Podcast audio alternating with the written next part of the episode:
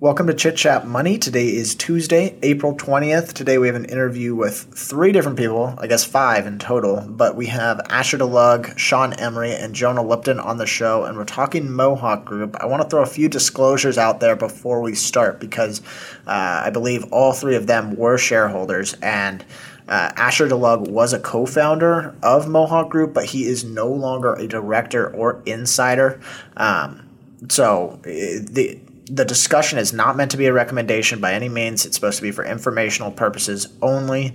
So do your own research every time. Don't listen yeah. to anyone else. Doesn't use this seem as like something we should have to say, but you know, use build your own conviction. Yeah, do your you, own research. Yes, use your own research. This is like everyone says. It's not recommendation. We say that to a point. You got to know what you own. Don't listen to what anyone else is saying.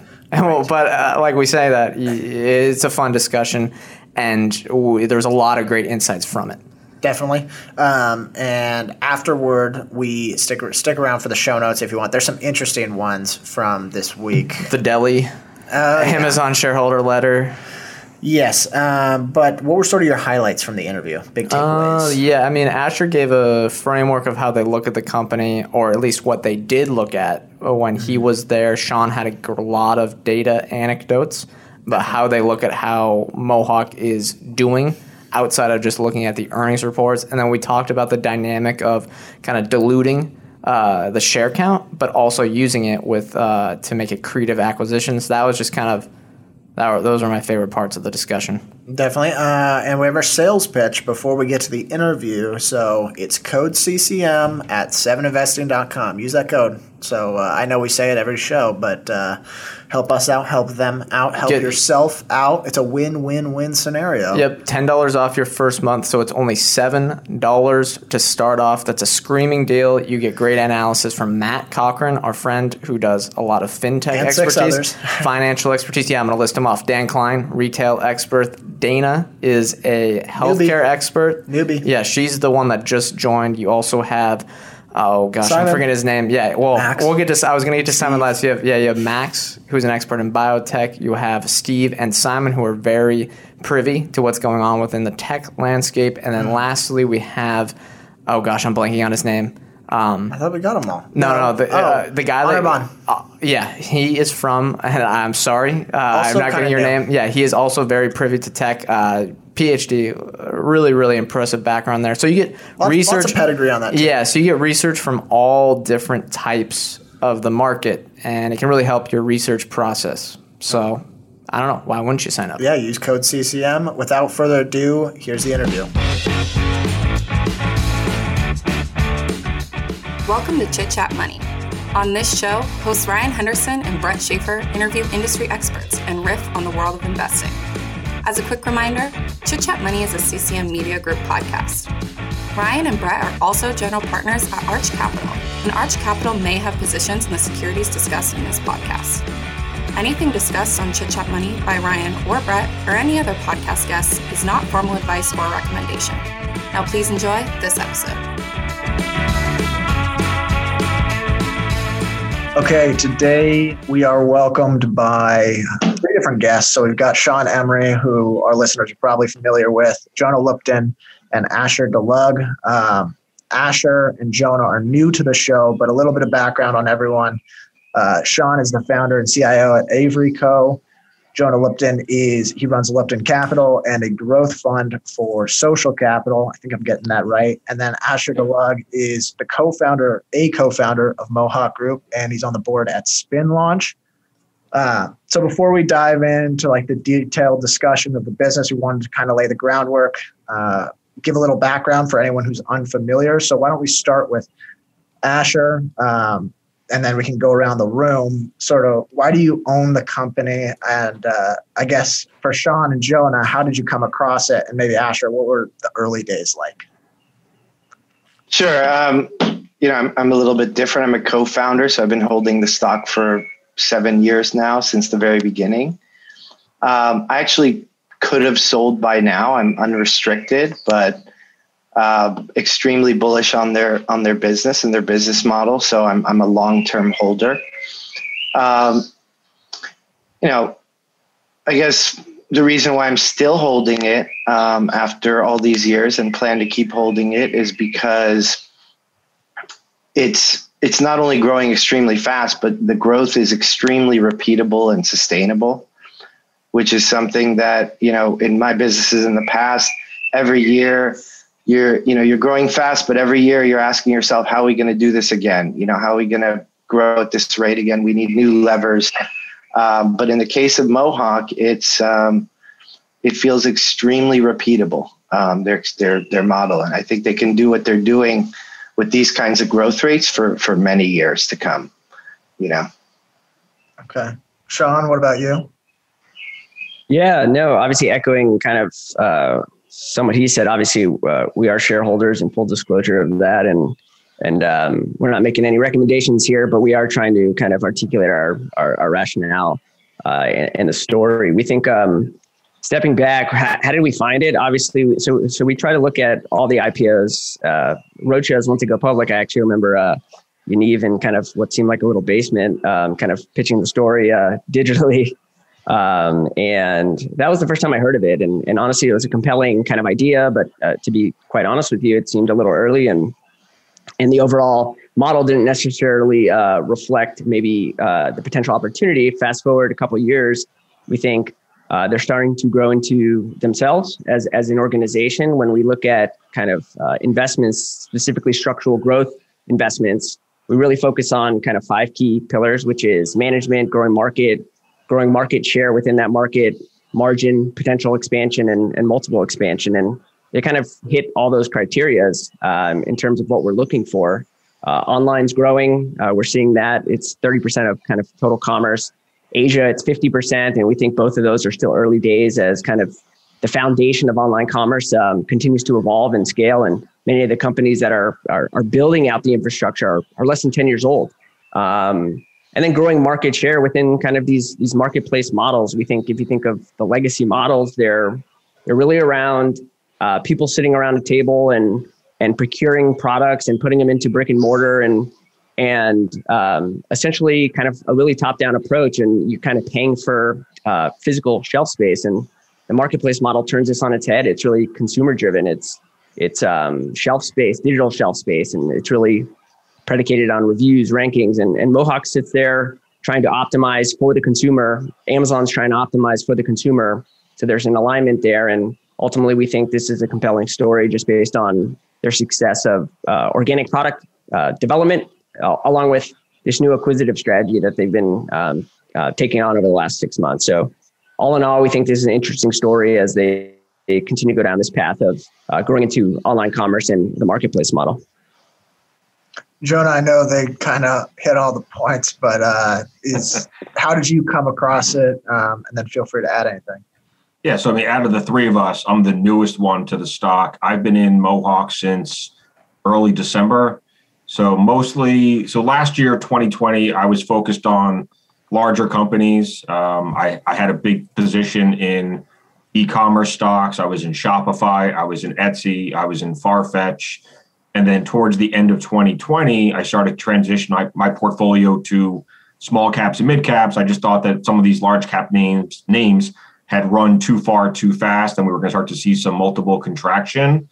So I wanted to start adding some smaller names to the portfolio, uh, did some screens, uh, talked to a few people. I actually had someone mention Mohawk to me back in the summer when the stock was in the single digits. I just never took a hard look at it because I had such a big position in Shopify and Etsy and so forth. So, you know, once I made the decision in, let's say, early Q4 to start transitioning to small caps and mid caps by the end of the year, um, after I took a deep dive on Mohawk and actually did a Substack write up on the company in mid December. Um, I've been adding to the position ever since. So Mohawk is right now my fourth largest position in my personal portfolio and probably second or third in my social capital fund because I've been adding a lot to uh, the position. I don't have much cash in my personal portfolio, but I did have some cash coming into today in my social capital fund. So I've been adding the Mohawk today as it's as it's pulled back under 29. So you know, like both of these, uh, both Asher and, and Sean said, I just think the story is pretty interesting, especially at these prices, this valuation, the combination of launching products and growing them organically, combined with the accretive M and A strategy. You know, right now the stock's trading at let's call it 30 times EBITDA with the 100% top line growth. I just I don't see much more downside from here. Okay, uh, now we're going to get to more the specifics of the business. We're really going to focus on how they can grow from here because that is a big part of Mohawk.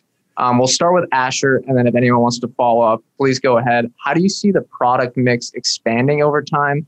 Is it going to be more through acquisitions or organically through new product launches?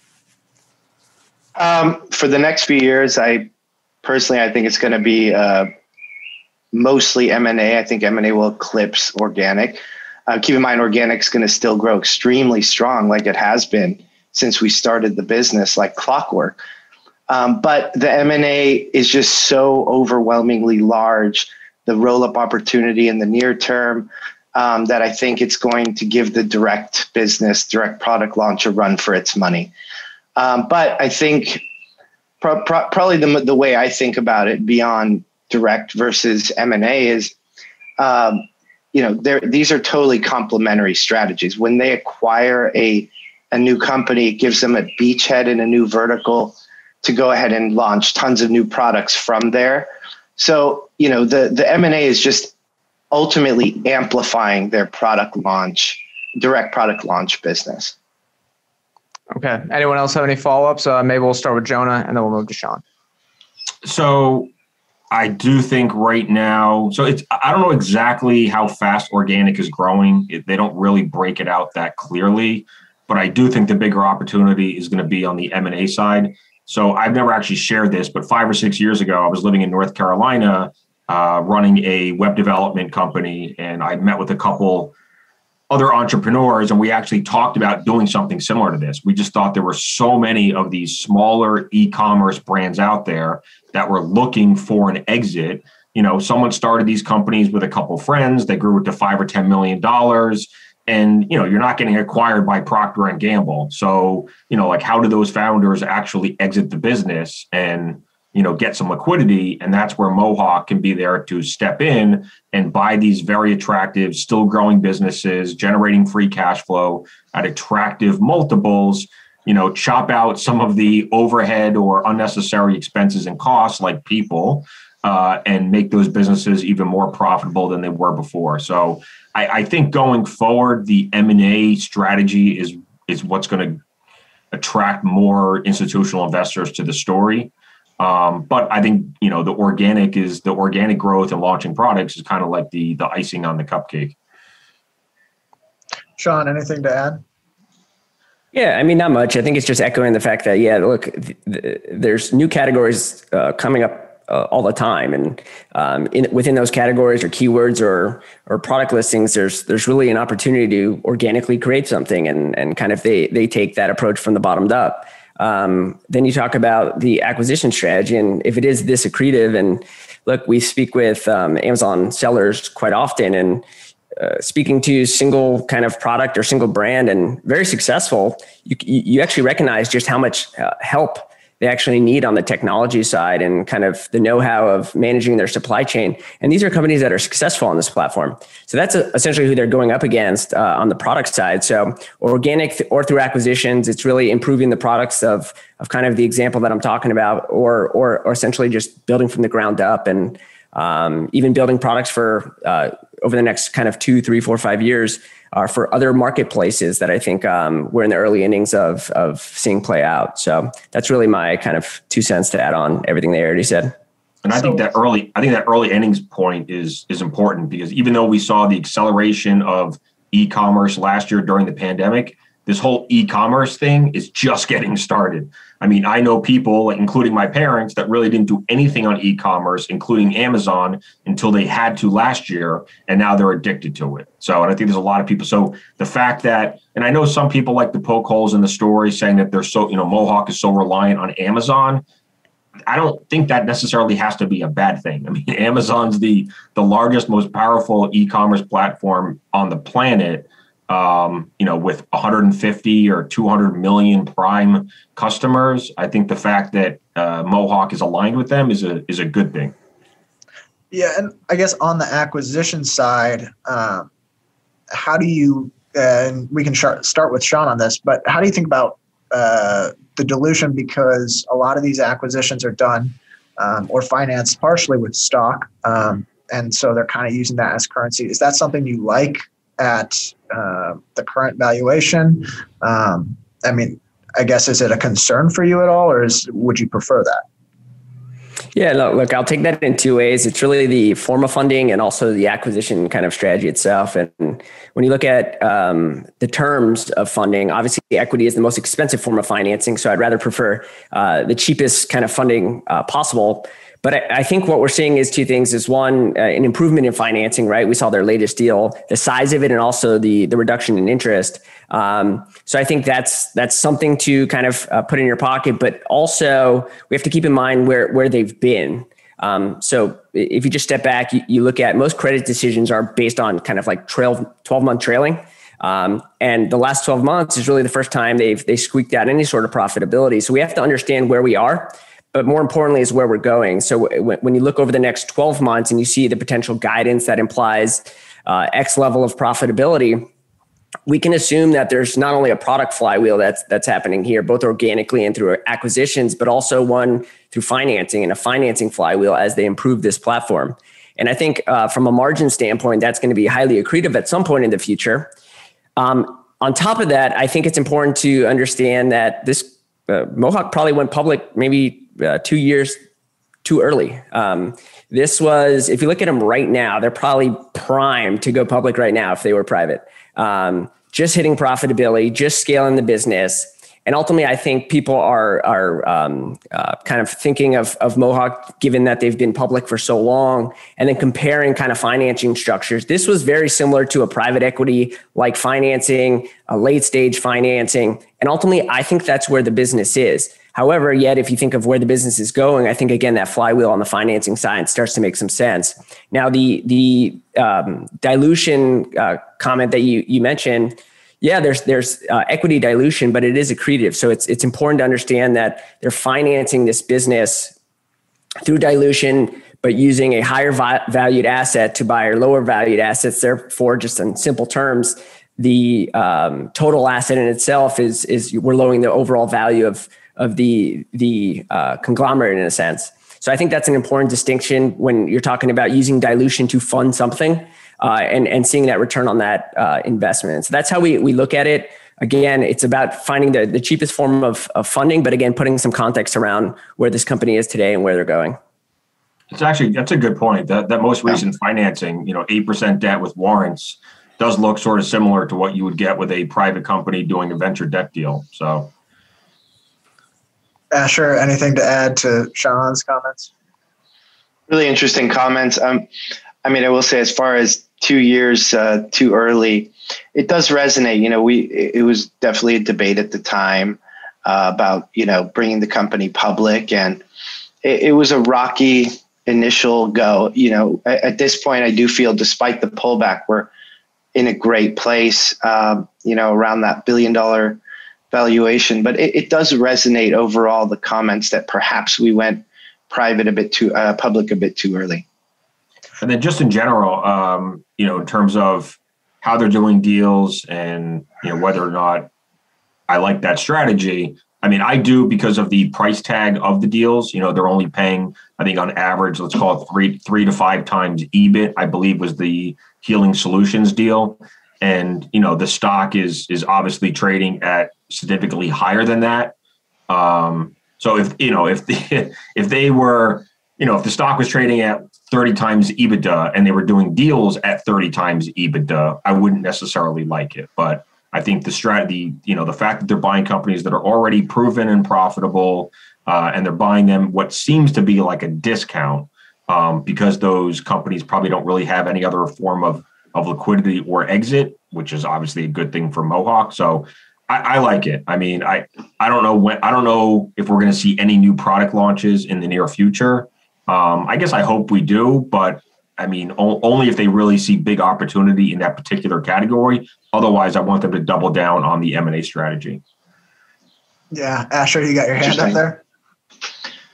Yeah, um, just another point on the on the M and A, which has been talked about a bit, but um, you know, obviously it's super accretive even at the three to five X type of multiples that they're looking to pay. Some deals have been less than that. I think there was one at two and a half X. But um, I think the real number when you look retrospectively in a year from now is going to be more like one to two X when you factor, you know, all the cost synergies and all the ability to um, enhanced top line, you know, new product launches as well as SKU optimization for existing products. I think that's going to be a big wake up call for the market too. Um, that you know people are talking about, oh, you know, perhaps the multiples will rise over time. Um, but in reality, when you look back on these multiples, they're gonna they're gonna be even not just a little bit. I think much cheaper than the headline number that we're seeing right now on these deals, which is still very low. You know. Yeah, I'll add one thing too. Um, uh, yeah, I think that that makes a ton of sense in terms of uh, what Asher is suggesting, and taking it one step further is really trying to understand why they're buying. Um, you know, I think when you look at the technology that they're trying to build, and uh, there's there's more to that, right? This unified approach. Look, uh, at the end of the day, this this company was built to create products where they thought there was gaps, uh, and there was there was kind of an opportunity to slide in as a product or category leader. And for them to make an acquisition in a category that they feel that they cannot uh, necessarily become that first page of a search result i think says a lot about what they're actually buying. Um, and the longevity of that um, that that digital shelf space that's being acquired here. So i think we can assume that what they're buying is leading position and we can assume that these products can have an extended shelf life which implies that a 2 to 4x and then again if you use the the multiples um, asher was just using we can assume that uh, these investments uh, will be highly accretive as as time even goes on. Um, so I, again, that's an important distinction to make in terms of what they're buying and the, the perceived moat that they're suggesting when they make this acquisition. Okay, we'll move on to the next one. Unless Ryan, do you have a follow up, or we get? I was just gonna. Why why are they able to make these acquisitions at such cheap multiples? Is it just uh, the the companies they're buying don't know where to go from there? I'm curious why they're able to uh, make such cheap acquisitions. I, I, I think you're right. I mean, I just think there's there's a, a lack of liquidity in in that those size companies. Um, you know, like I've I've heard. So when I started a couple e-commerce companies six or seven years ago, I talked to a friend that was in the M and A space, and he said, "Don't even think about getting acquired until you hit ten and two, uh, 10 million of revenue, two million of of EBITDA." like he said that anything below that and there's just there's no buyers for you whatsoever. And that was five or six years ago. Those numbers may have come up even more. So you know if you're an e-commerce brand doing you know 10 15 even 20 million of revenue you're just not really big enough for anyone to acquire you and, and make any impact to their bottom line so I, I, I just think that's where mohawk can you know really capitalize on these smaller brands and do this this roll-up strategy of of companies that are doing you know kind of 15 to 30, 20 to 50, maybe somewhere in there. Yeah, Asher, you got some Yeah, I agree with Jonah fully. Um, Fabrice, I believe it was Fabrice, um, actually addressed this on, I believe, the last uh, earnings call. And he, he point one important point he was making is that um, from the perspective of the seller, it's way more than three to five, you know, whatever they're talking about. Uh, on the headline multiple. The reason why that is is because the seller, um, you know, they have a extremely unoptimized capital structure. They're putting, they're pouring a lot of that money right back into inventory and marketing. So when you look at their actual cash flow their, and their distribution activity uh, to the founders, is honestly at, at times I'm sure it's probably zero um, if not, you know, much smaller numbers than the the three to five x. So you know, the the EBITDA that they're valuing it on. So huge spread between you know the actual cash flow and what they're talking about on EBITDA multiples. You know, exactly. I think Fabrice said, by the way, one second, I think Fabrice said, I forgot the number he used, but I think he quoted, you know, effectively it feeling like 15, 20x to the founders. Sorry, go ahead, Sean. Yeah, no, I mean, I was kind of kind of say some of that, but the uh, yeah, no, it's the working capital. It's really all all about working capital, and uh, they these these sellers can't take the capital out of the business because they need to c- continue on. Um, so they either keep selling or they don't. Um, so it's either taking all your EBITDA and running away, or you're getting multiples of that EBITDA and running away. Um, now, also, you're seeing that the the complication of trying to launch multiple products or multiple brands across multiple uh, structures, which ultimately talks uh, or kind of emphasizes the need for technology to be that that solution. You know, these these sellers are really archaic in the way that they're doing things. Um, they're using point solutions like Jungle Scout or Helium 10, which are good solutions in itself, but it's not unified. So it makes it really, really difficult for them to scale beyond what they're already doing. Uh, and then now they're being asked to move international and, and kind of do other things. And, and now you're having the commercialization of this platform where somebody like a Mohawk or Thrasio or many of the other uh, uh, vendors that are out there that are, that are doing well that are uh, essentially competing against them. So if, uh, if, you're a seller right now, and again, I've spoken with plenty and I can see underneath the surface what it actually looks like. And it, it's clear why they would sell in this environment. Um, and it, it, goes back to everything they, they just said. Okay. Brett, feel free to ask the next one. Yeah. So we covered this a bit. So I'm going to just pivot it slightly. Is there ever a point within the next few years where they can fund, say, either acquisitions or just new product launches through their operating cash. Um, do you see that as a path within the next few years? I guess we can start with Jonah on this one. I mean, maybe smaller deals they probably could, but I mean, the way I look at Mohawk is, you know, as they generate more cash, pay down debt, strengthen the balance sheet, you know, they'll be able to refinance that outstanding debt at cheaper rates. I mean, I think if they're going to grow and and um, capitalize on this M&A strategy, I think they're going to still want to do it with debt. They're just going to want to do it with cheaper debt without the warrants. So I, I, don't know if they'll actually end up paying for deals straight off the balance sheet, or they'll just, you know, keep leveraging up with with cheaper and cheaper debt as the balance sheet gets stronger. At least that's how I look at it. I mean, they're not, you know, unlike Microsoft, right? Microsoft bought Nuance today for what 16 17 billion dollars of cash? Because they have like 100 or 150 billion cash to spend that anyone else to do with it. So i don't see mohawk in that position anytime soon. So I, I think the goal for them is just to you know to get the cheapest debt possible. I guess would you guys like to see them add debt to the balance sheet? I, I mean it, if you're looking at like the past 12 months it looks like they're just going scorched earth like acquisition after acquisition because uh, they're finding these great deals. Would you like to see them kind of continue that and accelerate it with some debt, or would you rather be done through stock? I, would rather see I'd rather see it done through debt. I agree. Sean, any thoughts on that? Yeah, no, I mean, like I said before, it's you, wherever the cheapest form of of capital is, uh, that's what you take, and um, I think that flywheel will continue as as this product portfolio continues to expand. Um, so, yeah, I mean that's my my two cents on all that outside of everything I said. Okay, okay perfect. Keep in mind too. Uh, keep in mind that they are using stock as well. It's not purely right. that. Yep. Yeah. Okay, we're gonna hit a quick break, uh, and then on the second half, we'll try to hit on the competitive advantages. Uh, Bring up some counterpoints as well. Yeah. Yeah.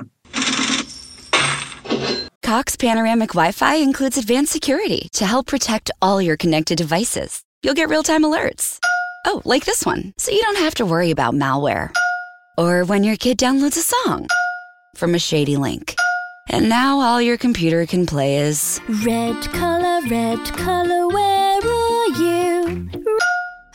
all blocked, thanks to advanced security, included with Cox Panoramic Wi Fi. Advanced security must be enabled in the Panoramic Wi Fi app. Restrictions apply. All right, welcome back in. Uh, next, we're going to hit competition. Uh, and so this is this is the one I was really hoping to ask. This is the fun part, yeah. Yeah, we have a very uh, collectively a smart bunch here. So um, I guess we'll start with Sean, but how hard is this model to replicate? And then uh, AIMEE, which is their artificial intelligence engine, sort of helps power um, uh, the, the marketing side and the acquisitions more as well. But yeah.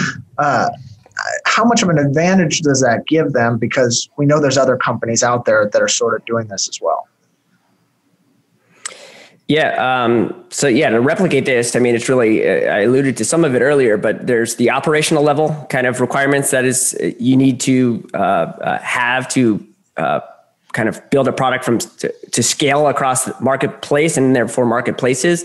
And then second is at the underlying individual product. So operationally, if you think um, uh, marketplace sellers will continue to kind of commercialize these operations really across uh, many categories, single marketplace, and eventually on multiple marketplaces, then I think you have to believe that a unified um, solution on the technology side uh, will be required, right? Because again, you have to have something that is allowing you to speak from your support to your marketing to your inventory. Today, again, it's point solution. So there's uh, technology kind of or operational intensity that is required, and that in itself is is not necessarily the norm today on these platforms. Um, so Mohawk is six, seven, eight years ahead of the curve in terms of building that solution and having uh, what I would call a systems advantage, uh, especially when you compare it to the average seller, which is the average kind of seller that's on these platforms. And then on the product side, it's the the the fact that each underlying product is highly fragmented, and, again, this comes down to the product level. So they're able to or they're they're competing against um, uh, each product at that product level on a keyword or or a category. And what we're seeing is it's really really hard to move. And Asher would know is it's hard to move off a category leader, and I mean like the first five or depending on which category. Otherwise, and as evidence is, we would expect then a company like GE would essentially be at the top of each appliance category. They have the most money, they have the best brand. Um, so you got to ask yourself, why aren't they the leader? Why aren't they the leader of each category and each keyword? And really, it comes down to um, uh, reviews, ratings, and rankings where you're optimizing for the consumer and really building out a, a, a valuable um, listing that has that digital shelf space that that's sitting in that category. And ultimately, when you think about it, so it's operational intensity. If you really believe that the commercialization of these marketplaces will continue, multiple marketplaces, which will make it even more complex. And then at their product side, you can take out one of their products, but you can't take out a thousand SKUs or 2000 SKUs. And what does it look like five years from now? If over the last six months, they've gone from 250 SKUs to a thousand. Um, so that's kind of how we think about um, the replication of of kind of building a consumer packaged goods for the digital world. That's perfect. Um, Asher, you may have your hand up there. Do you have any follow ups on that? Um, I actually didn't mean to have my hand up, but I did. it's okay. It's okay. um, no, uh, yeah. So I, I think I think the market greatly underestimates the delta in techno, you know, technology between Mohawk and some of these other guys that are popping up. Um, like, you know, for years we've thought about, hey, we should go roll up e-commerce brands. You know, this is not a new thought. But why has the company only done that over the last year? Um, the reason is because we never thought we were ready. You know, yeah, we could run a thousand miles per hour and, and start acquiring them and turn into a federation of brands um, which I believe is what these other companies are currently. They're just a, a federation of disparate brands. Uh, for us, we were always focused on the centralized full stack e-commerce platform, full automation. And that, you know, took time. And the concept, for example, the last healing, solu- the deal we did with Healing Solutions, they onboarded thousands of SKUs uh, in 48 hours you know that is insanity like that that was our dream for years to be able to do that and before the company was ready to do that it felt like if you're going to keep ingesting SKUs not it felt like we knew from experience if you're going to keep ingesting SKUs you're going to create an operational nightmare for yourself uh, because you need for every deal you're going to need more uh, customer service more marketers more every down uh, every every link in the chain, just throwing more people at it. Um, if you look at the revenue per employee or just employee gr- count growth of Mohawk versus, you know, some of the high profile competitors that are popping up, that tells some of the story. Um, and I've also been hearing just in the industry that they, you know, some of these other aggregators are becoming sort of like uh, you know 200 headed monsters with you know, acquiring these companies extremely fast with no centralized tech and ops platform, and it becomes this nightmarish federation of brands. That said, I think there's going to be a lot of great winners in the space. I think there's a lot, you know, they're they're going to do well, but it will take t- a lot of time for them to get to the place where Mohawk is now, as far as that centralized stack. And who knows where Mohawk will be in those few years, because um, God knows they're working on the next generation at this point. Jonah, any follow up there? And they, yeah, they both have some great comments, so I'm not going to add too much. But I mean, I think when Mohawk got started, you know, they wanted to build a, you know, tech-enabled CPG company where uh, they think about the tech first, the platform, like Sean said, kind of the the unified approach, the logistics, and all of that, and then bring in the products to layer over the top. And I think too many other companies have done it the other way around. They start with the products and then try to figure out the tech later and realize, you know, they they've put themselves in a messy situation where they just can't manage that many brands and that many SKUs. So um, I, I, think Mohawk had the right idea from the beginning, and now that they've you know they've got everything set up, now they can start um, you know digesting these these acquisitions. So I guess my follow up there would be: Does um, so that if if AIMEE's viewed as the competitive advantage, is that something someone could go out and do the same thing, or does that get better with time where now that uh, Mohawk's been doing it and had so many different acquisitions, the AIMEE software continues to sort of get further ahead of the competitors. Am I thinking about that right, or is it still sort of re- re- replicable? Ash, Asher's probably the right one to answer that. I mean, it's what I say. I mean, it's a six six to seven year head start is a very significant head start. Um, and and not only that, it's it's the data and experience they've had in that time.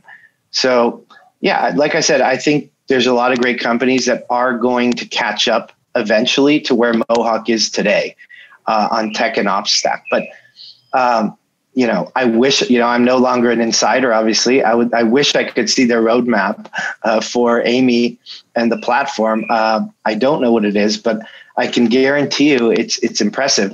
it, it is. I remember you know years back when I was still uh, you know we're at the company every day it, the roadmap is was truly endless it, it, felt like a roadmap that could never be completed um, there's just so many hooks platforms angles that, uh, that you know and i'm sure it's grown so my guess is that they're just going to maintain their lead um, and uh, i think mohawk they may not be the, the leader in some other aspects. Like, you know, some of the competitors have, have raised more capital and it's impressive.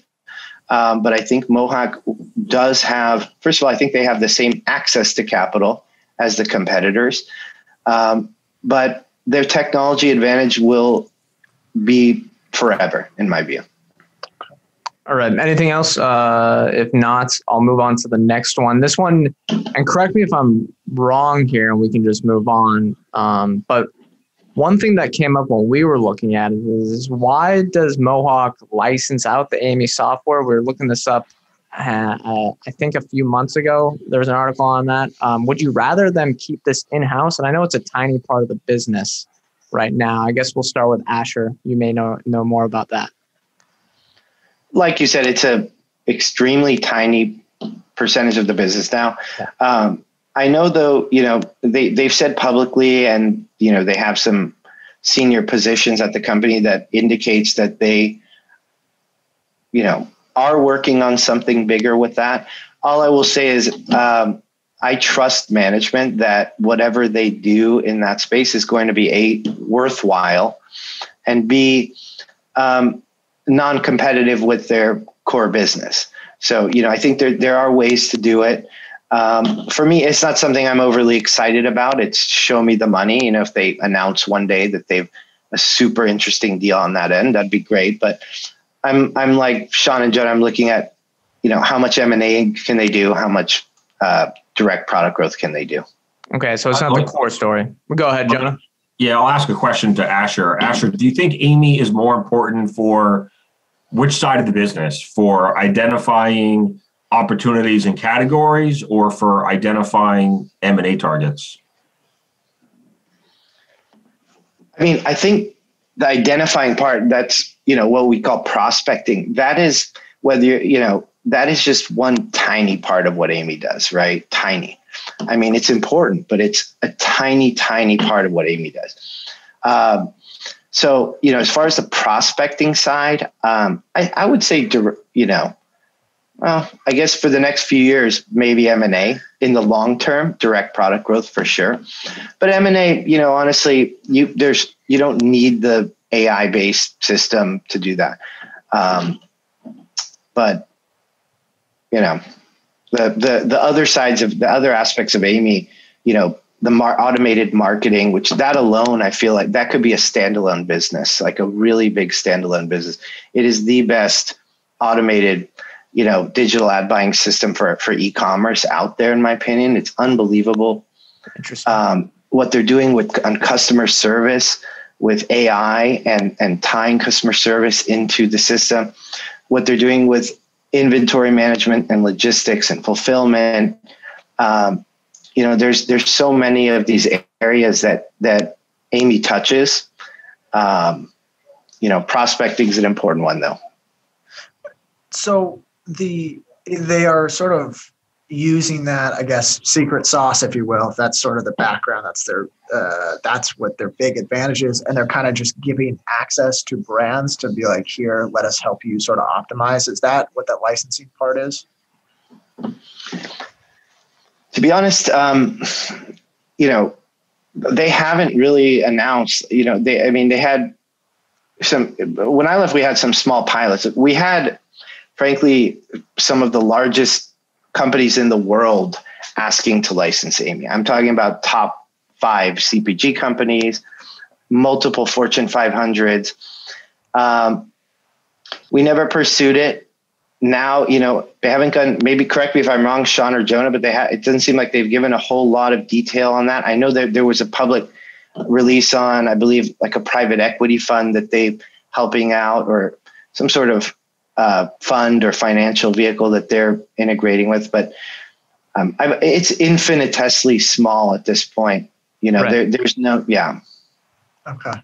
Um, I guess back to the acquisition side and uh, have Jonah sort of starting on this one. Uh, when we think about competition, uh, if if we see Mohawk's uh, business model work out, I imagine there's going to be a lot of copycats that want to do something like this, which would make me think, okay, there's going to be more demand for these smaller brands, so maybe they'll be paying higher multiples. Do you think Mohawk will have to pay more of a premium to get these brands in the future, or is that kind of mm, less likely?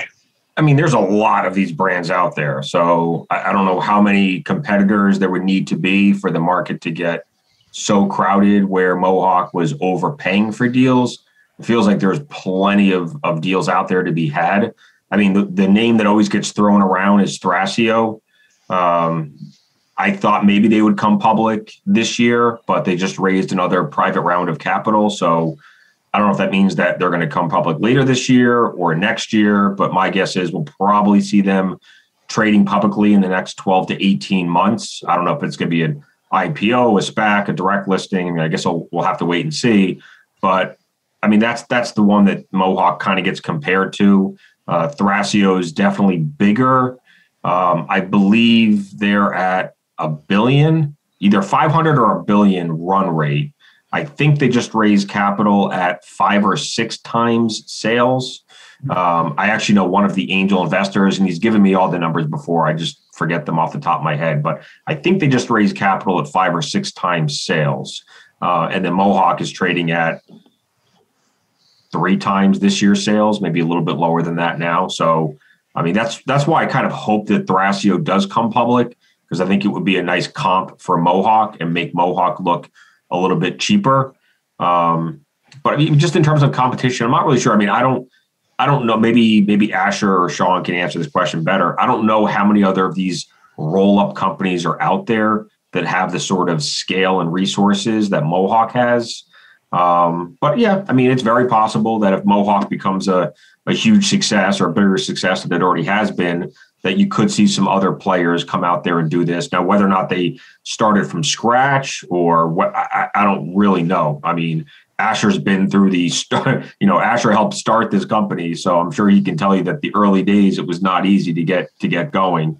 Um, you know, or maybe just you know a bunch of guys get together and uh, you know raise some VC money and start sort of a, a CPG fund and go out there and acquire brands. And then I, so I don't know. I mean, it, will be interesting, but I, I'm not too worried about it. I think there's enough e-commerce brands out there that Mohawk can can run pretty fast for the next two or three years without having to overpay for deals.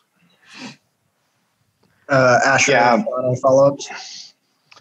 Yeah, I mean, a couple points on that. I mean, this has been talked about, but the you know the market's gigantic. If you just look at the TAM, it's Sean would know better, maybe 300 to 400 billion. Just if you look at Amazon, right, third party, but the growth of that TAM is you know growing 40 50 billion again sean would know these exact numbers better i'm sure 40 50 billion uh, per year so with all the headlines we've seen about thrasio and and branded and this company and that company the total money raised is, is a forget about the tam it can't even keep up with the growth of the tam every year not even close it's just dwarfed by it i'm also hearing in the market that these companies you know despite being again, all the headlines of all these companies out in the space, it, it almost would have feel like, wow, these companies are bidding against each other for e-commerce deals and it's this active market. It's not. They're barely bumping into each other out there. So the market is so big that these guys, you know, with all the headlines, they're not even I mean, I'm sure here and there they are, but they're they're for the most part operating in their own little bubbles. That's how big the market is. Um, so interesting. Uh, Sean, do you have anything on that as well, or?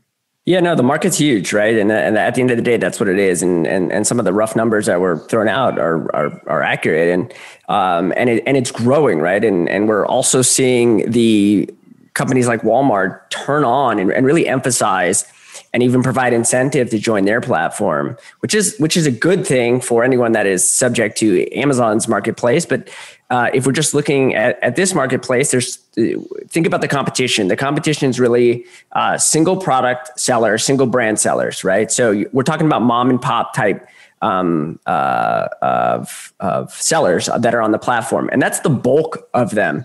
Um, the other side of it is if we're talking about the acquisition competitors, it, it, we, I think we have to separate it, right? There's there's roughly like 15 that are sitting out there that are making acquisitions both here and in Europe, um, and kind of decomposing that slightly, you have Thrasio, which does have um, capabilities internally, meaning they're hiring people that are operationally savvy and to lead uh, different parts of that organization. But then you have just financial related um, um, acquisition strategies, which I think is actually playing to a key benefit longer term to someone like a Mohawk who's product first.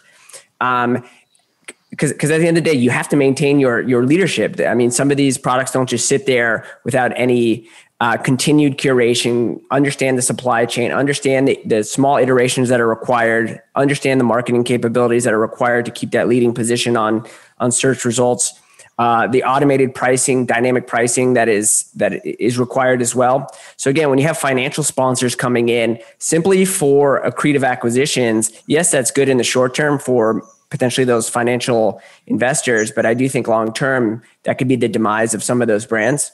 Um, so there's kind of there's there's so many different uh, aspects that are on this platform, but I think we're talking about Mohawk product first, uh, has the capabilities from uh, AIMEE, which is again for me it's more about a unified platform as opposed to kind of some of the buzzwords like machine learning and AI and some other things. It's really just a centralized place.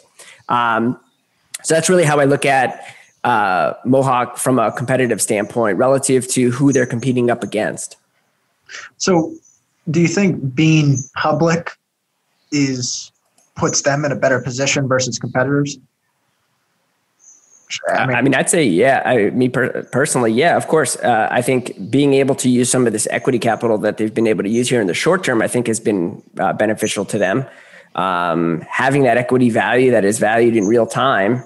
Uh, you could say in some days it's, it's not so uh, exciting, but uh, in, in, in um, but for the most part, if you're talking about uh, walking up to a single seller that has one product and you're offering them a small sliver of your your your company, I mean, um, talk about a reason to jump on board and kind of be along for the long haul with it, with an organization, and we've seen that over the last acquisitions. Uh, where they've become, uh, in some cases, meaningful shareholders uh, of the business and kind of grow with them. Um, uh, one little anecdote is again, I, have spoken with a couple Amazon sellers, large, um, and one of the key things is they don't want to give their baby away. And what's a better way to give your baby away than uh, kind of uh, owning the equity and kind of uh, from a perception standpoint, uh, kind of being along for the ride. Right. Perfect. Do you guys have anything else before we move on to the last few questions here? Nope. No, All right. I mean, I, think the I think that Sean hit it though with with regards to being a public company is typically an advantage. And I think that's why we've seen a lot of companies come public via SPAC. Uh, they want to get public because they want access to the the public markets. They won't be able to use their their stock as currency for acquisitions. I mean, even you know, uh, Porch, for instance, um, you know, they came public, and as soon as as soon as they de-SPAC, they basically announced four deals right away. Um, you know, Upstart just came public in December. They just announced an acquisition of a company called Prodigy. So, you know, I think as these companies, um, there's definitely advantage to being a public company. So I think that works in Mohawk's favor. All right, perfect. And that rolls right into uh, the concerns and counterpoints. You know, we're going to try to play devil's advocate for any potential shareholders. Um, and we'll start with Sean on this one because I know on your in-depth write-up, which I think was in August of this year, which you can find on your website pretty easily. Um, you talked about the reliance on Amazon FBA. Um, are there any worries about relying so heavily on Amazon going forward, and how do you see that evolving? Yeah, I mean, there's so many aspects to, to kind of uh, takeaway there. I mean, one is really ultimately so. So you hear that a lot is like, oh, they're on Amazon, and and and there's an issue there. And uh, again, it, it first understand what's the alignment and what's the interest of Amazon. It, it's really to serve. Um, we've seen that from their cloud business all the way to their consumer business. Um, I think their mission is we aim to be the Earth's most consumer centric company. So going against your your merchants, which in theory is going against your consumers, uh, I think would be a black eye, specifically in the light of having a. Uh, um, kind of some of the the, the regulatory uh, potential concerns that are out there today for big tech. Um, then you have the fact that they're a dominant marketplace. I mean, this isn't the first time. I, I, for some reason, this is getting locked into like a Mohawk or some others. Uh, but look, if you if you're if you created an app and you're in iOS and in the App Store, or you're on Xbox or PlayStation, you're make you're a gaming publisher. I mean, you're locked right. into one or two uh, uh, marketplaces where you have no control, and they kick Madden off. Um, I mean, there would be a revolt from all NFL fans um, if that happened. Right. I mean, obviously those have kind of consumerization to them. The other thing I tend to hear is, what if they get too large? And I think that's a silly one because, okay, let's say they get too large what is too large, right? Is it 10%? Is it 5%? And if we throw the numbers around, is it a $300 billion marketplace? Is it a $600 billion marketplace in five years from now? So you're telling me at 5%, they're a $30 billion revenue business. Um, That's pretty well, good. Yeah, it's a pretty bad or good problem to have. Um, and then the last thing, I know I'm, I'm taking up a lot, but uh, Amazon Basics and competing against, I know Marketplace Pulse has done a pretty good job at aggregating uh, Amazon basic products and their their their search rankings. And what we've seen is a decline in in in Amazon basics um, across uh, their categories, right? In terms of where they rank uh, after a keyword. So I think when you start to put all that together, I think the the or the the perception that being on Amazon is is a risk, which it is in some ways, right? I mean, there's risk there. Um, but I do think there's an alignment. Um, th- this isn't the first time this has happened. If they do get too big, that's a good problem to have. And Amazon Basics, you don't have to be the number one product on a on a keyword. You just have to land in the first top five and be kind of in the cereal aisle and be kind of eye level. Um, that's essentially what what we're talking about here. Asher, Jonah, any follow ups to that? Um, yeah, I mean, I, I like Sean said, I mean, there's definitely a risk to being so reliant on Amazon, but there's also a lot of advantages to being so reliant on Amazon since they're the largest e-commerce marketplace in the world. I mean, I would, I, I like that. I like their reliance on Amazon versus if they weren't on Amazon and they were just running all their own Shopify stores and they had to worry about all of their own, you know, lead gen customer acquisition themselves. I mean, I think the amount that they give up to be part of Amazon is is worth it.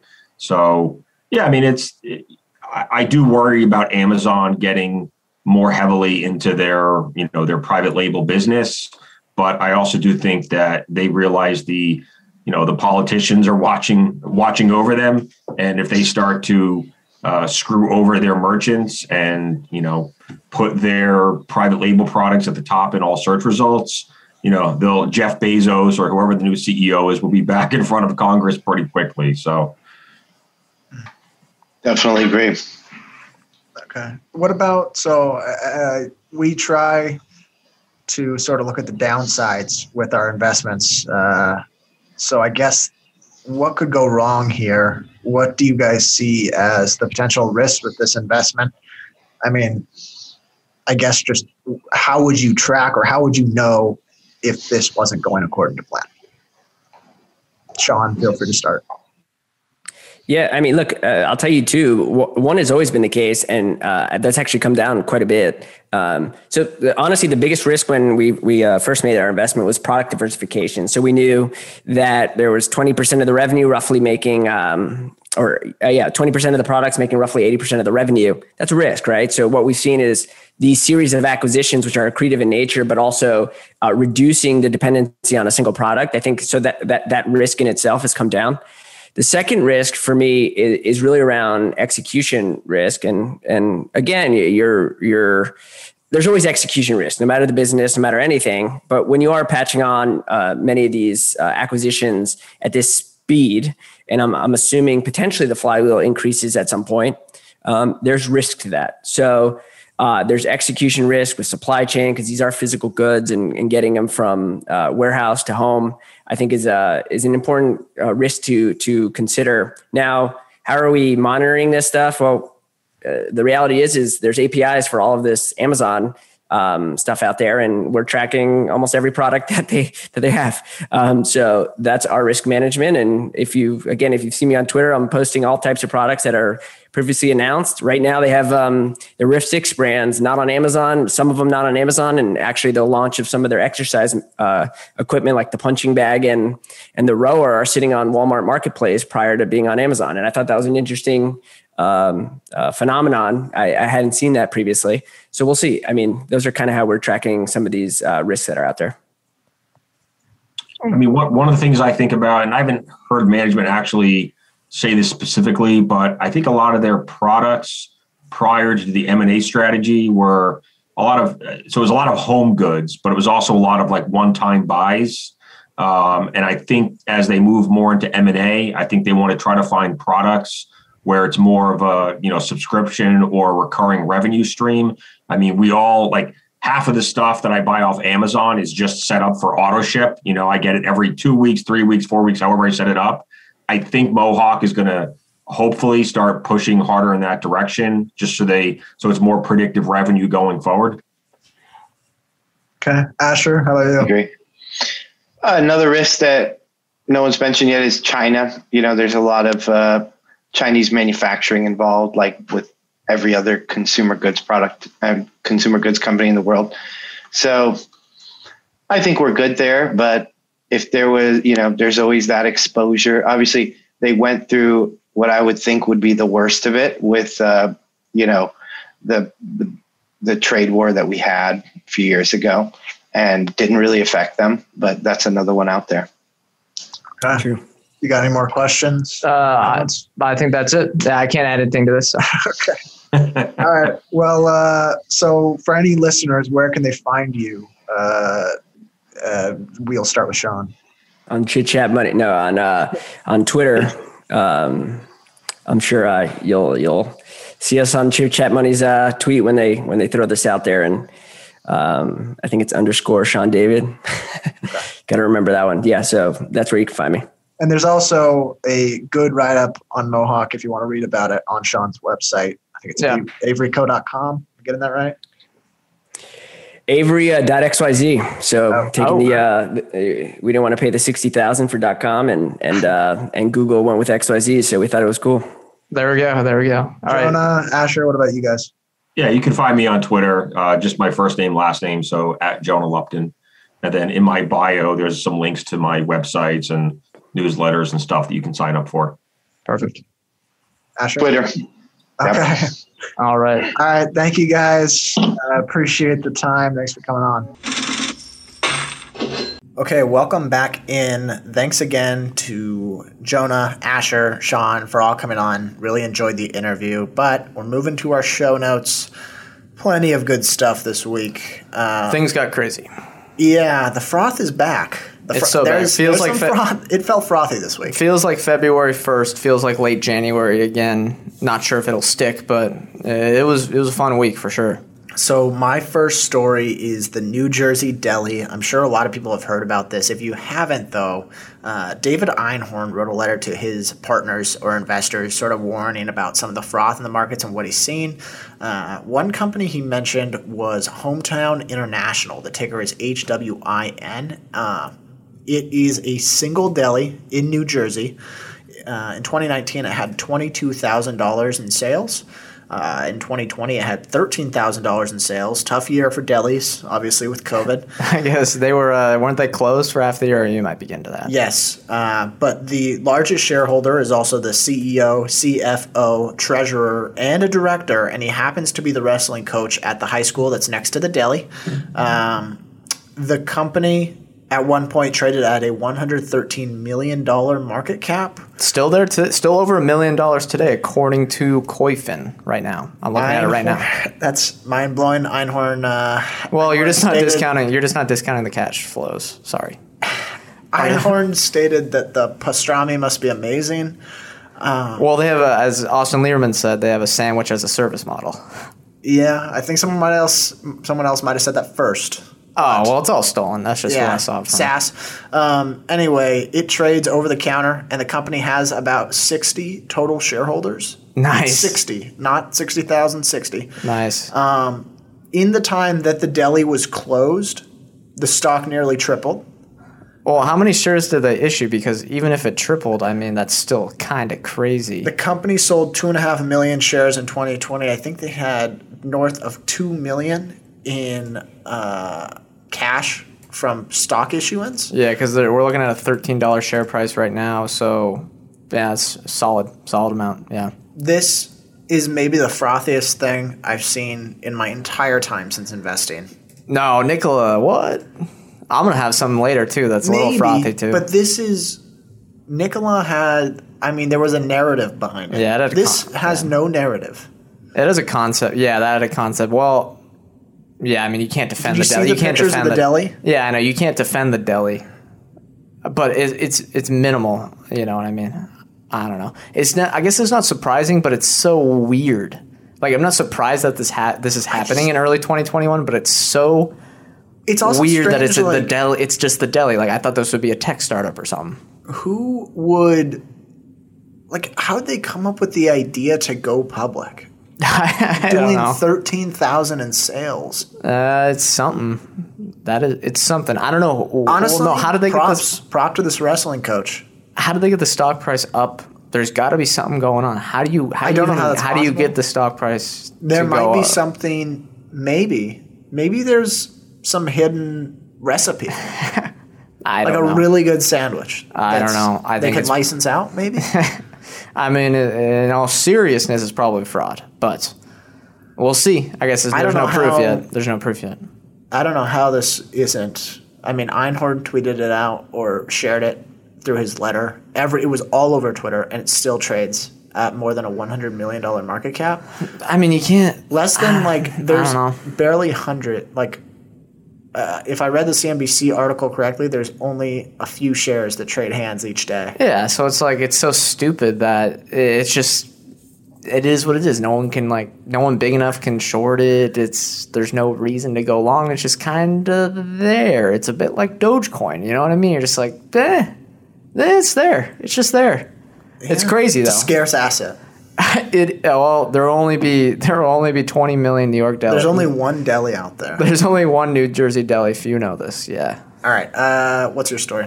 Okay, on a serious note, Amazon shareholder letter came out. Good one. Bezos' last one. Um, I've read them all, not to brag, and Uh, this was probably his best one. Some of them in the early 2000s were good too because it's kind of the conviction in keeping the business going. Uh, a few things he talked about. One, he talked about at the core, sustainable businesses create more value than they take from their stakeholders.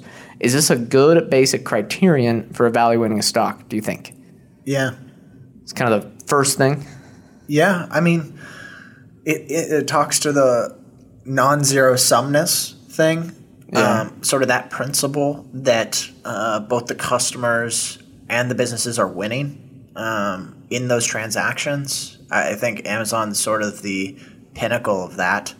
Uh, do you have any companies, let's invert it, are there any companies that provide, like, they use Less value. that less value that, or maybe an example that's kind of maybe hard to come up uh, at the top of your head. I'm trying to think. Hometown International, maybe. hometown International. Well, then the stock's worth potentially. I think they provide value to their customers, but I don't know. Their shareholders might not know. be. I mean, it's hard to be a successful company providing no value to your customers. or taking more than you provide. I mean, that, I think, I guess in general, the thing about pricing power is you really have to balance that. There's been a lot of companies in the past that, you know, they have the pricing power and they use it, but then that really Yeah. th- then they start that that value equilibrium starts sliding more and more in their direction. Yeah, they're providing still some value to their stakeholders or their customers, but if they start taking more of that, then you lose the sustainability of your business. You anger your customers.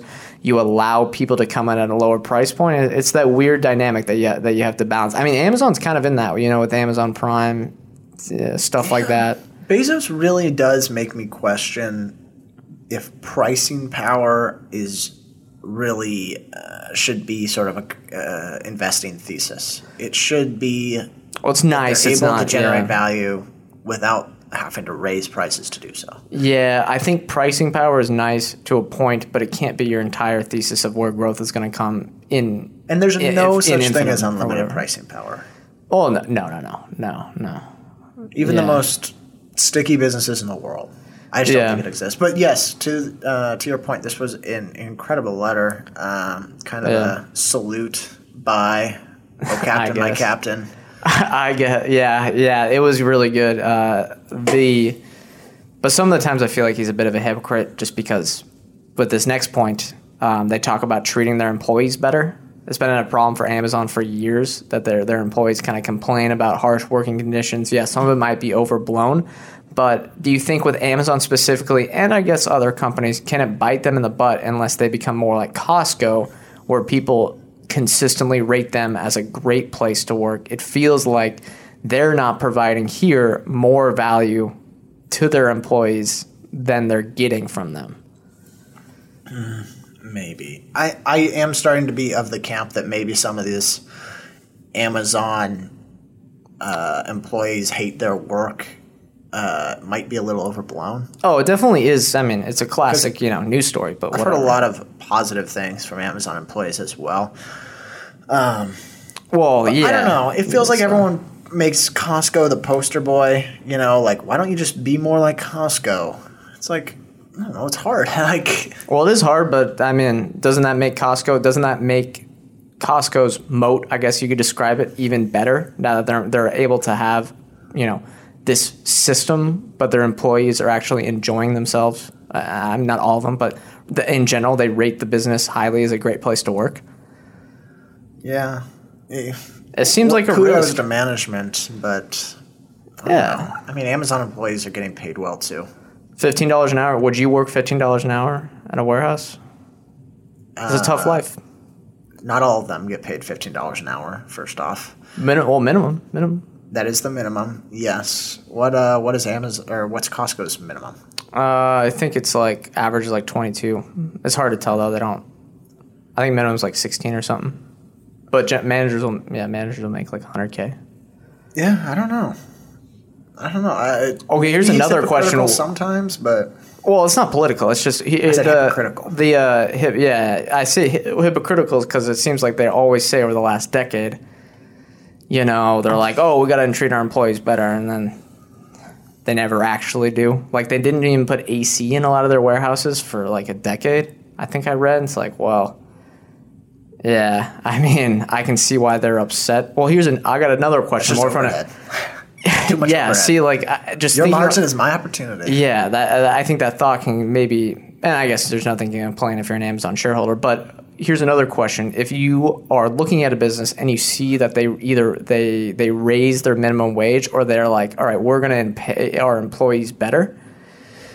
Is that you know some people are like, oh my god, that's going to be such a high cost. Don't you think of that as like an investment, and you hope to get a nice return on invested capital there with the employee base? Because if you have happy employees, if you have well paid employees, I would think that is an advantage uh, over your competition.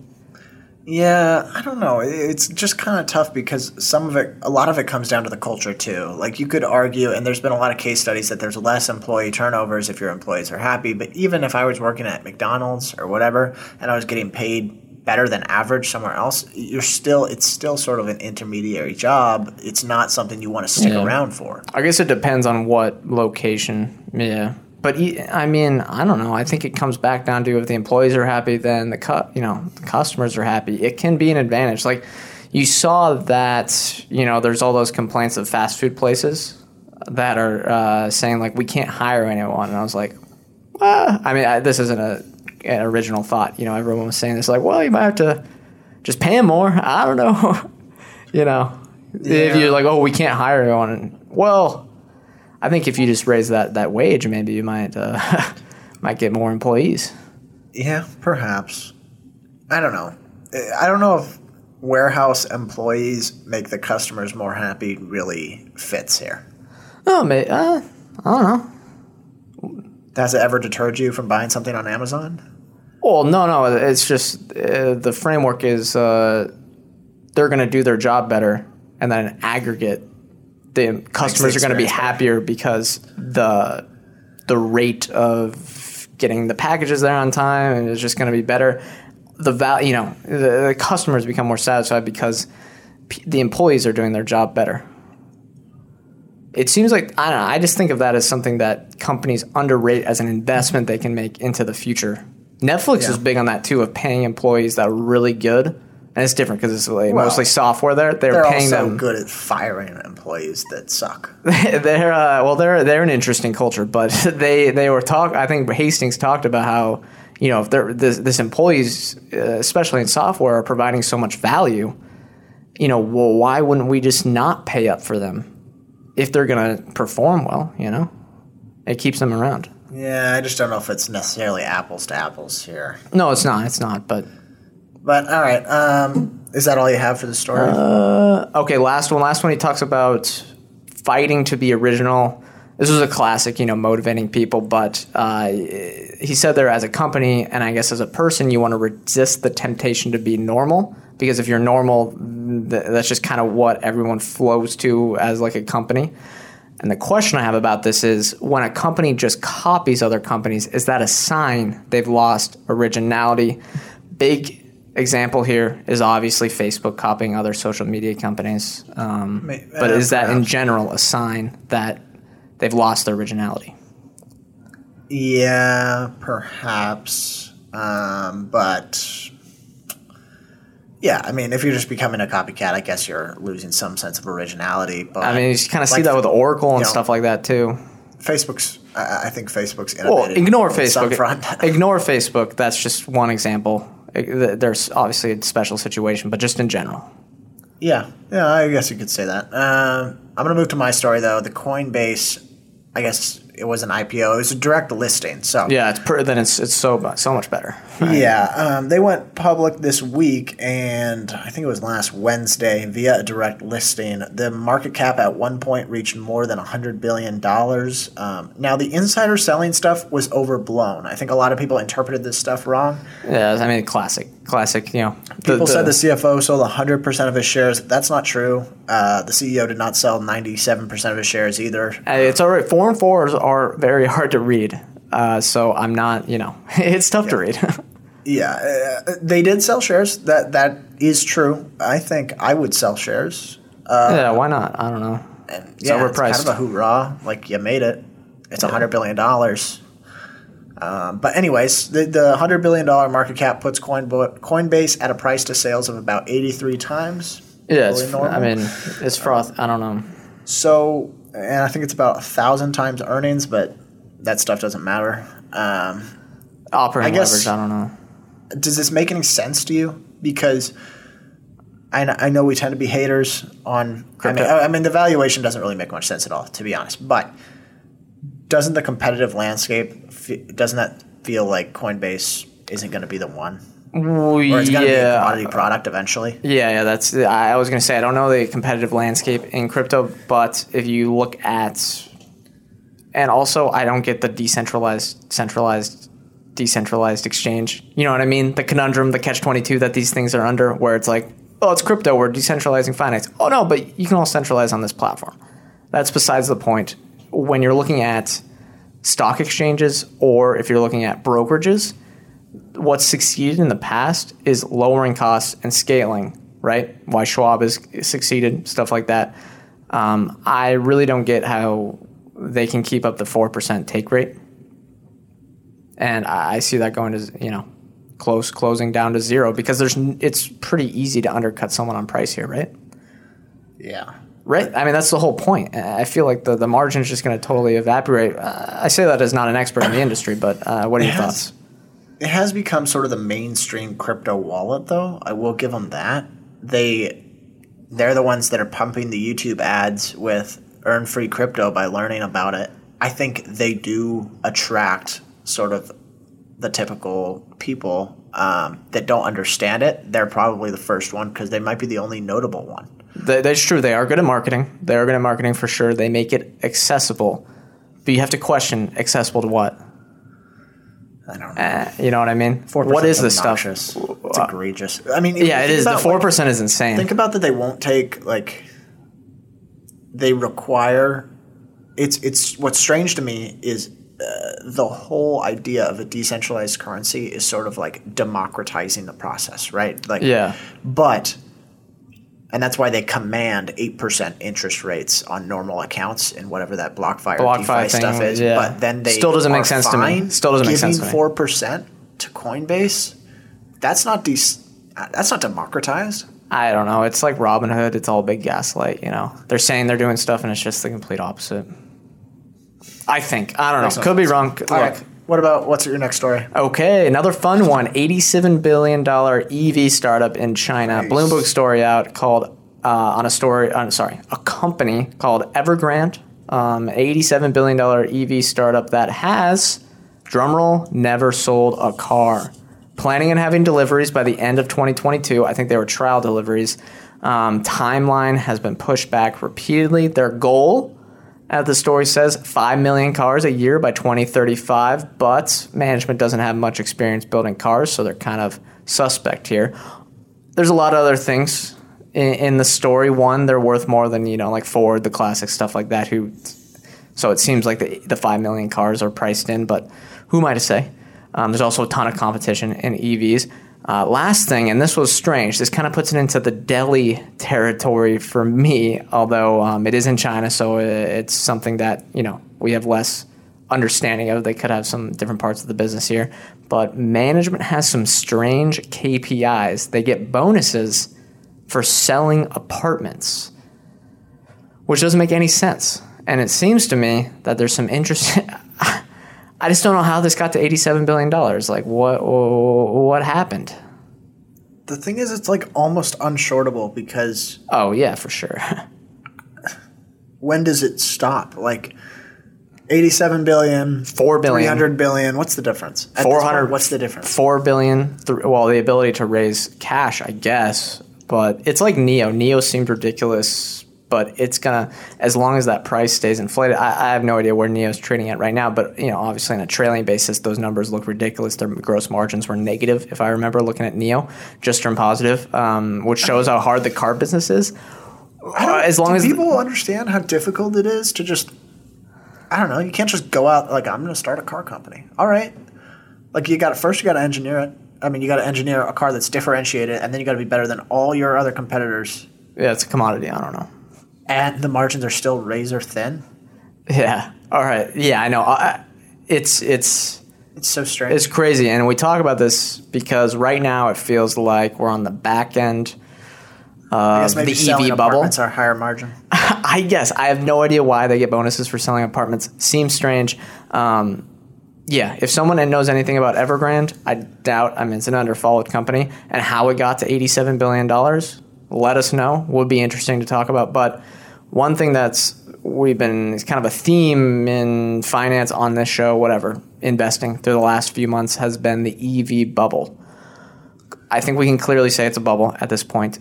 How do we rank the EV bubble in comparison to the other mini bubbles of the last decade? I'll go and say it went one now, crypto bubble 2017 two.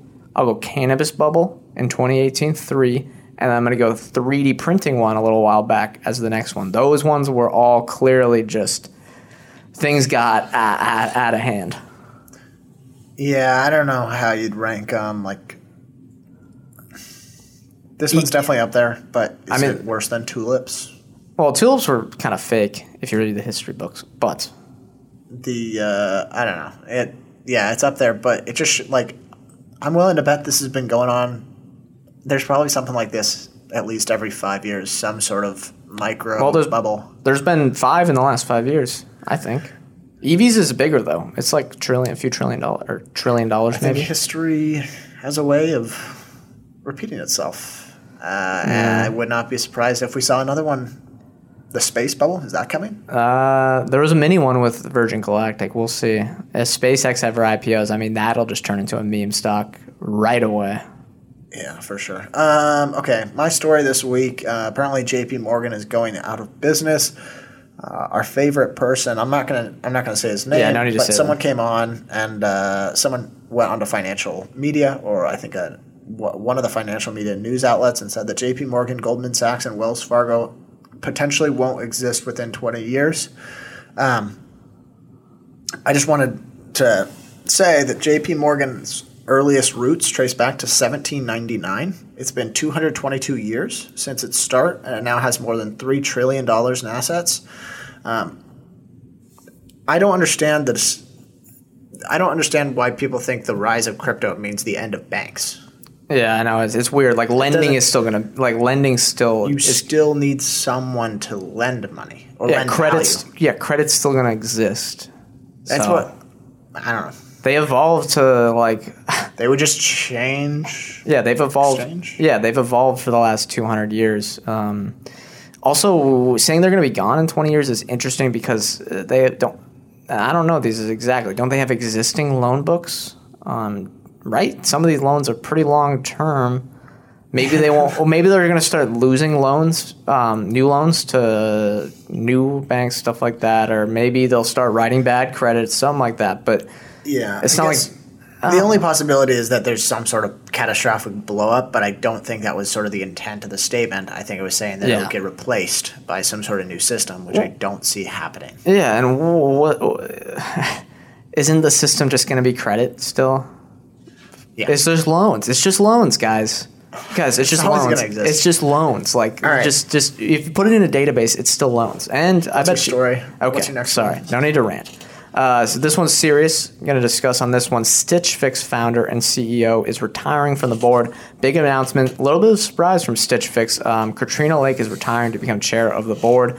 Elizabeth Spaulding, current president, is stepping in to take over, and it looks like she was likely running the show or half running it for a while now because she was in charge of two of their big efforts, international and direct buy. Those are kind of the most important growth initiatives.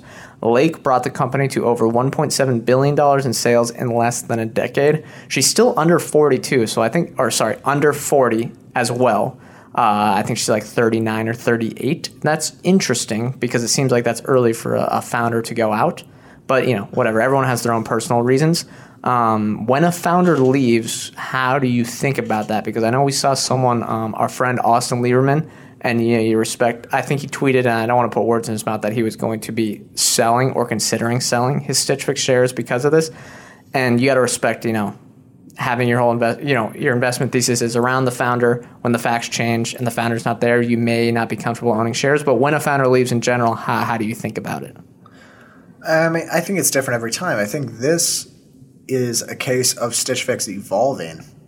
Um, and it sounds like Katrina Lake was sort of giving Spaulding the reins Yeah. prior to her departure. Uh, she's still on the board. I'm a big fan of founders cashing out early. I've always been. Why? Why? What's Go live so- your life. Go retire. You're 40. I don't know. You got all that money. To do what? I don't know. I'd rather run the company. It's kind of fun. I don't know. Gates was relatively young when he went out. I, I just kind of respect. done it- I respect a baller move when you just go out, like early. What do you mean by baller move? I don't know. You, now you've got all this money. You're retired. You can do whatever you want. Now you're the only. Now you're just the chairman. I You don't have to run the day to day operations. I feel like that would bog you down. Uh, I mean, you're not. I mean, CEO's really not doing day to day. You're kind of big picture, anyways. So, you're supposed to be. I don't think that's how it always plays out. I don't know. I think this is a good situation. I, I don't think it's. Are there any situ- I mean, are there think the situations? business model's changing. Oh, yeah, I mean, they have an evolving. Yeah, if you're, I mean, to be serious, uh, you know, not any recommendation on Stitch Fix, Stitch Fix or anything, but if you are confident in Spaulding, um, I mean, it seems like nothing will change here. Um, yeah, I mean, it's tough to tell though. Sometimes if a founder leaves, they are the key asset. Sometimes, like if Bezos left in 2006, would kind of be the same timing here. I mean, that it can impact it.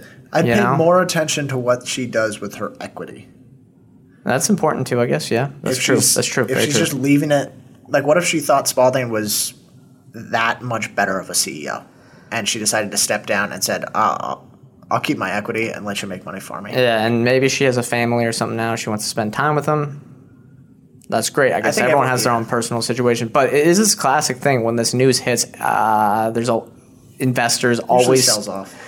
Yeah, Well, yeah, and uh, stuff's generally when there's any sort of thing that is a surprise thing, you know, the stock will sell off, but people get flustered because it's like a surprise. You have to just kind of think through the situation and, you know, I mean, maybe they'll do bad in the next two years. Okay, that's fine. Then the thesis just broke. But yeah, it's interesting when a founder leaves though, and when there's a new management change because it can really affect the long term uh, trajectory of a company. What's your next story? Uh, I want to talk about Dogecoin. Keep this simple. Any thoughts, craziness, any stories, anything? I have no hot take on it. I'm hearing a lot of like, uh, I was at like a barbecue and people were talking about it. They were talking about their gains in it, and there's nothing like more. It's so hard to just sit there and be quiet. Like uh, I don't know. It's That's so weird. it's gone mainstream for sure. It's Doge Day today, I guess. Uh, I don't know what that even means. I just saw something about it, but it's it's wild. It's wild. It's it's pure speculation. It's it's, it's a total just meme. It's it's crazy. It makes obviously zero sense, but I mean, I think Elon was right. It is the ultimate irony yeah, he's definitely yeah, he's right. Like I'm not saying this if that sarcastic. became, you know, global reserve currency. it's similar to the US dollar because you can I was reading the specs on it. You can technically print as much as you want. So I mean, it's not that different except it's controlled by no one or it's not controlled by government. So you know, no it's one a, except Yeah. one guy. I yeah, I I. I also have this weird joke going on in my head where the Dogecoin price isn't actually affected by buying and selling. There's just a guy like has two levers like up and down, and he just is deciding where it's going, and people are putting money in, but they ha- they think it's going to drive the price up, right? But it's really just the guy deciding, and he's like, all right, let's just totally pump it today. I know that's not actually happening, but it's not that it's not that far from the truth. All right, before we wrap things up, we have a tweet from the St. Louis Fed. Uh, there's a link there if, if you haven't seen it. There's T-shirts out where you can have some FRED economic data on your T-shirt. What do you think? Yeah, I'm buying the merch. Twenty bucks. I think I might get it. T-shirt. I think it was just a matter of time before the Fed started selling merch. yeah. Well, it's a diversification strategy. I mean, if I were like, let's say this was a bubble, and 20 years from now you looked back and you said Dogecoin was almost the global reserve currency and the Fed was selling merch. well, it's not really that. I mean, I would think anyone who didn't know a bubble was an idiot. I don't. I don't think. I don't think. The, obviously that's not that's not a real investing thesis. But it's just. It's. It's just the FRED website selling. Uh, selling there were some great comments to it. Yeah. What's the top comment? Oh, it was deleted. Happy birthday, Fred. Purchasing power USD.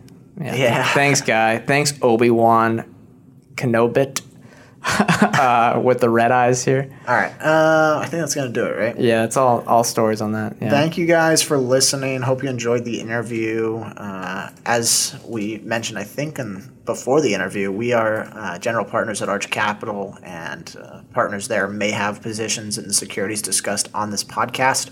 Uh, we're also not financial advisors, so anything we say or discuss here on Chit Chat Money is not formal advice or recommendation. Thank you guys for listening. We'll see you next time.